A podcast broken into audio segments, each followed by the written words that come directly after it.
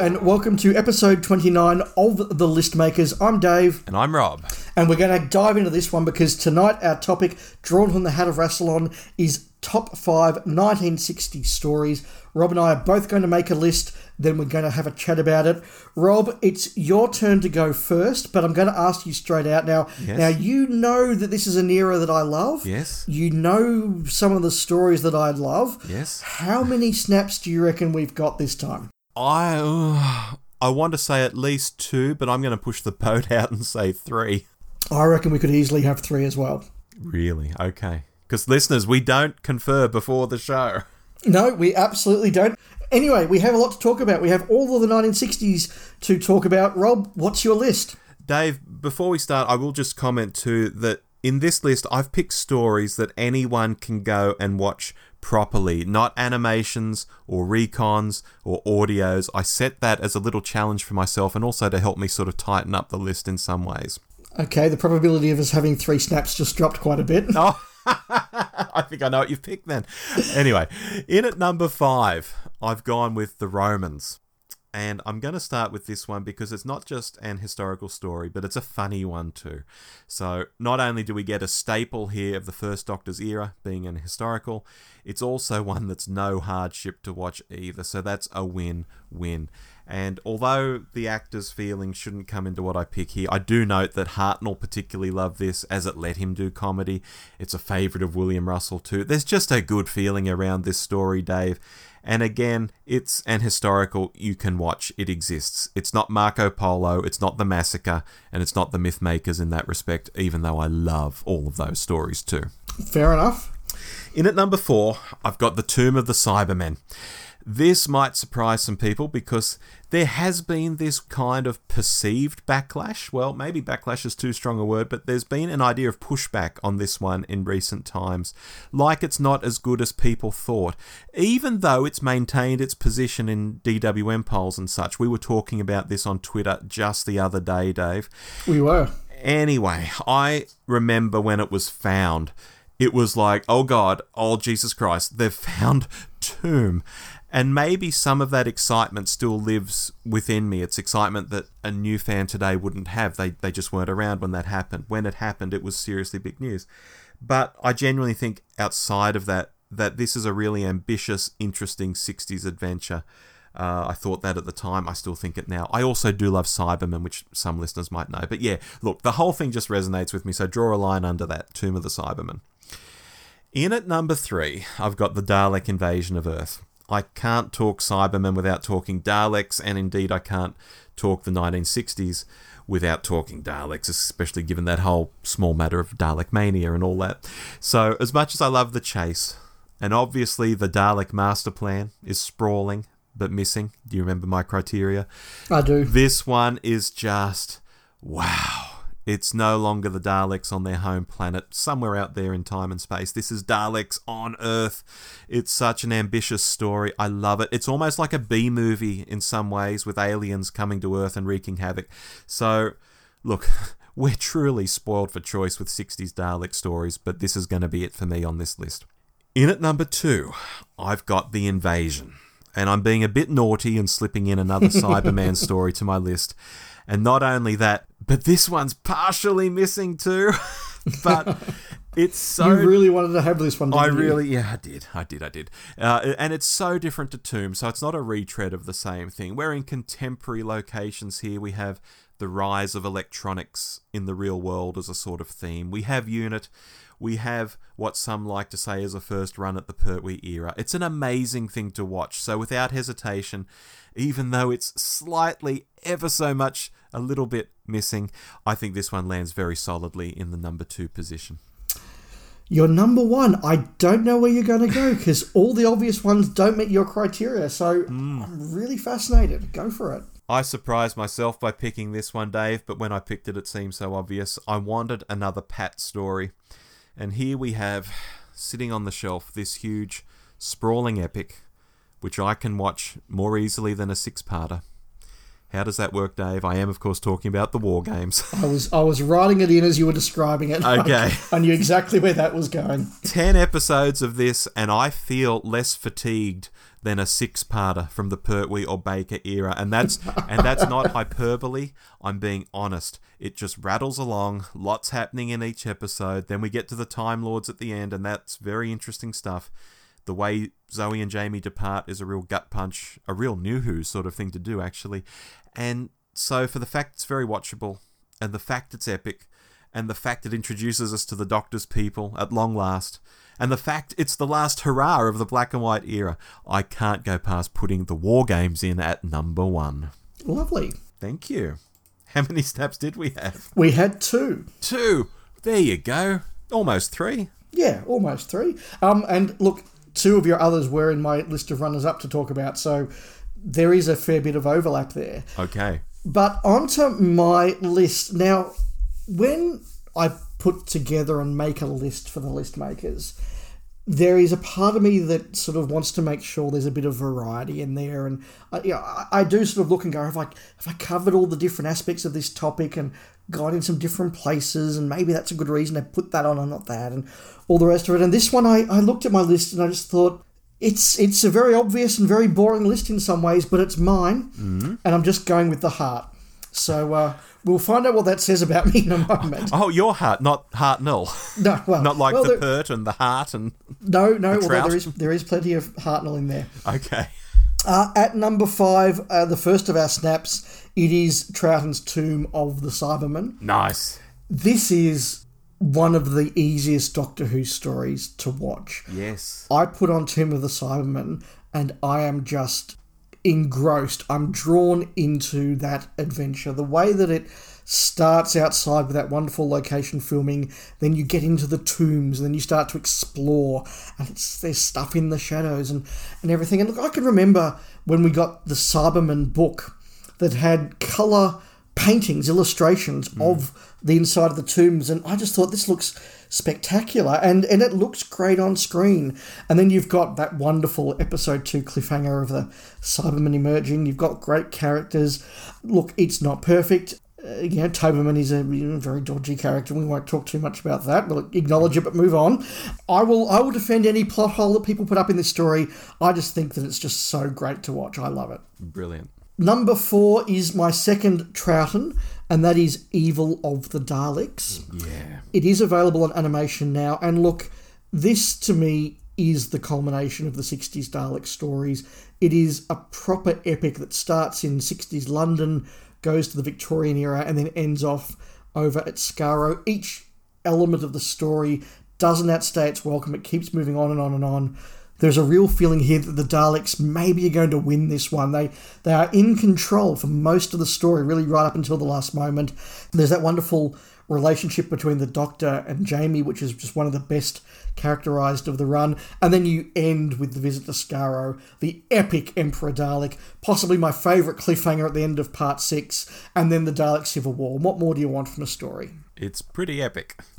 It is. Number three is one that I think listeners will probably have guessed was going to be on my list, and that is Marco Polo, the first of the historicals, and another truly epic story that takes us halfway across a continent as we explore China or Cathay as it is in those days and end up at Peking. Hmm. It's so poetically written.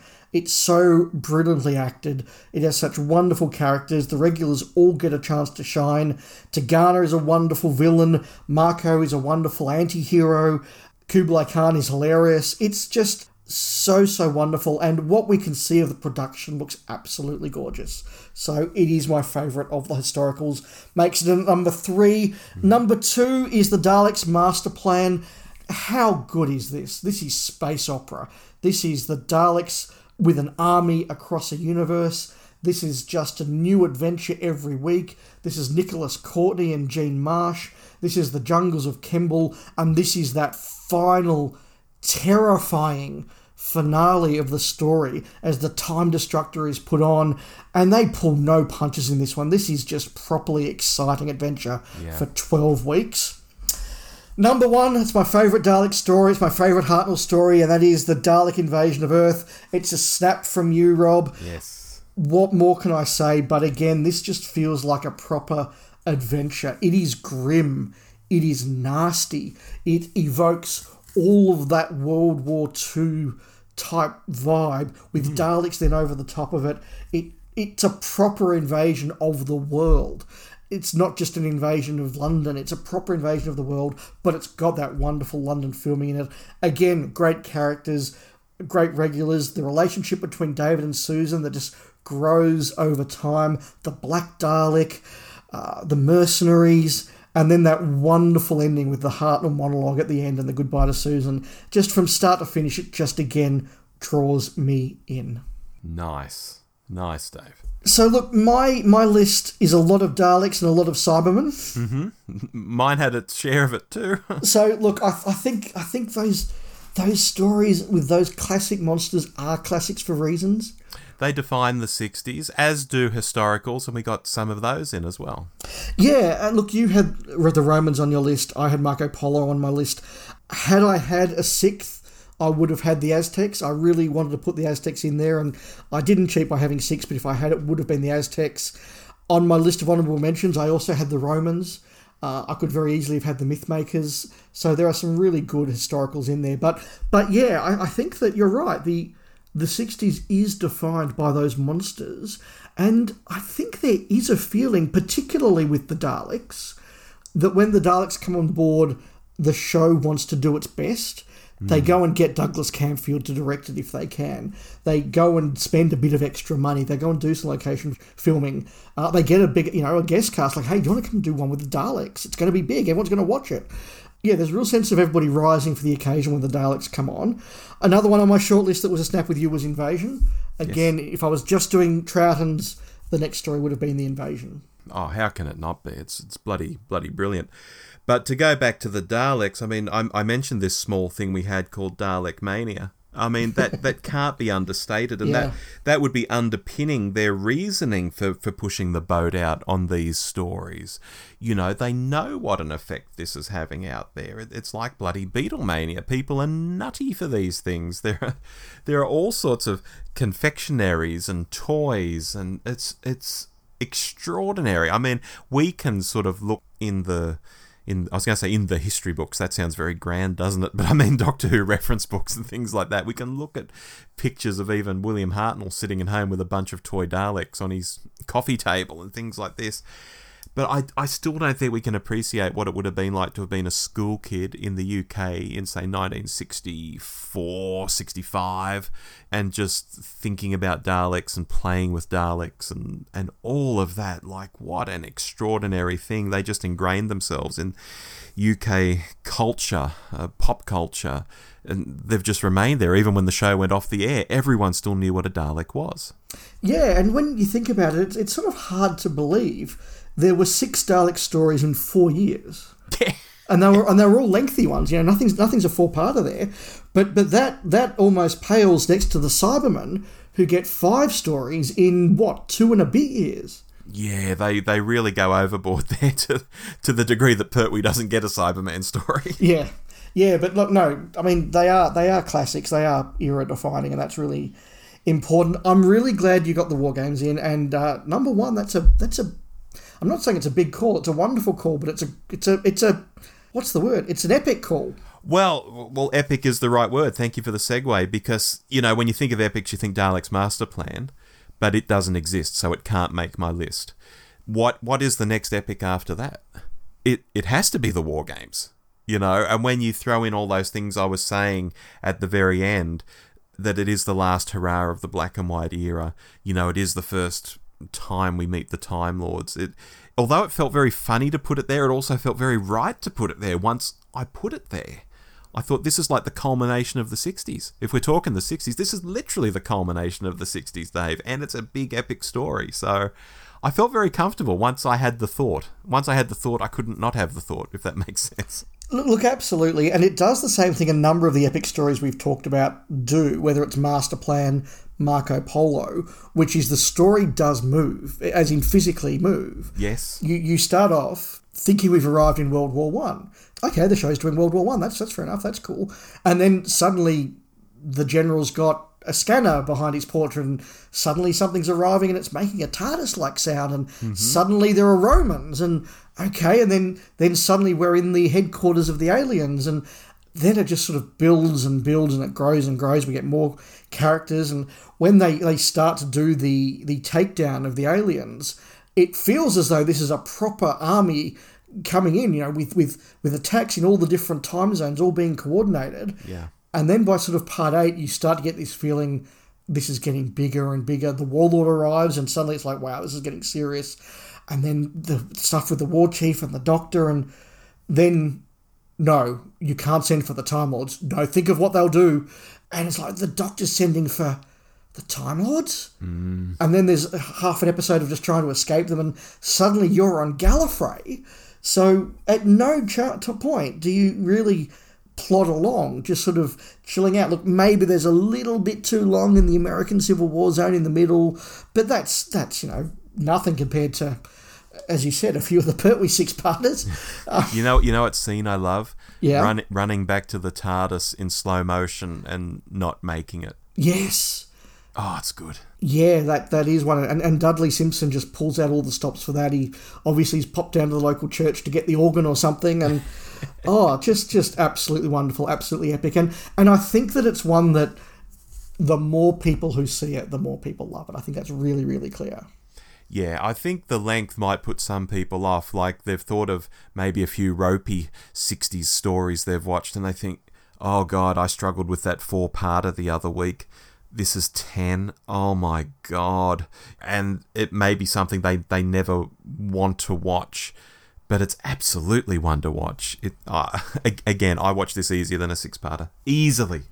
Yeah, no, no, it's it's very easy to just keep watching. I think all all the nominations we have uh, on are at the other end of the scale. Though, uh, my final honourable mention I just want to have is the Rescue. I'm extremely fond of that. I think it's wonderfully directed. It's it's probably the best 45 minutes of Hartnell uh, I, I just really, really love it. And it gives us Vicki as well. I wish there were more 60s two-parters. Mm. I, I, really do. I would I would love that. Like how in the Davo era, you've got these three two-parters that often go under the radar too. You know, people forget there, uh, there are three two-parters in Davo's era. Yes, there are. Yeah, Imagine the, if the, the, 60s had three or four of them as well. Yeah, but the, but the Davo two-parters are all terrible, Rob. hang on, hang on. That's not the topic tonight. got a soft spot for Black Orchid, but we won't go into that. no. Look, Rob, I think we've got there a really good representation of what the 60s was and what really stood out for it. As you said, it's the big historicals, it's the epics, and it's monsters. Yeah, and with my list, you can pull them off the shelf and watch them today, kids. Yes. You can't do that with mine, I'm sorry. no, not all of your list, anyway. No, no, that's fair enough. Look, I've really enjoyed that. We've talked about some real favourite stories of mine, but it is time to reach into Turlough's Hat of Rassilon again. Okay, let's do it. And we have got. Uh, this one was sent in by listener Bill McCann III. Oh, from the US, yeah? From the US, and it is top five production members you'd repair. Not repair as in put back together, repair as in pair two different production people up together. Ooh, from from any era. From any era, mixing and matching production people. That's a really interesting topic, Bill. And um, I have no idea where I'm going to go, but I've got a month to think about it. As do I. I'm going to give this some thought. Uh, I'm, I'm glad. I wouldn't want you to wander in spontaneously, Rob. That would be dangerous. Especially Hi, with this topic. tonight, Dave? Yeah. Especially with this topic. Look, that's been fun. I've enjoyed that. I'm looking forward to next month. Until then, I've been Dave. I've been Rob. And we'll make some more lists soon. Bye bye. Goodbye.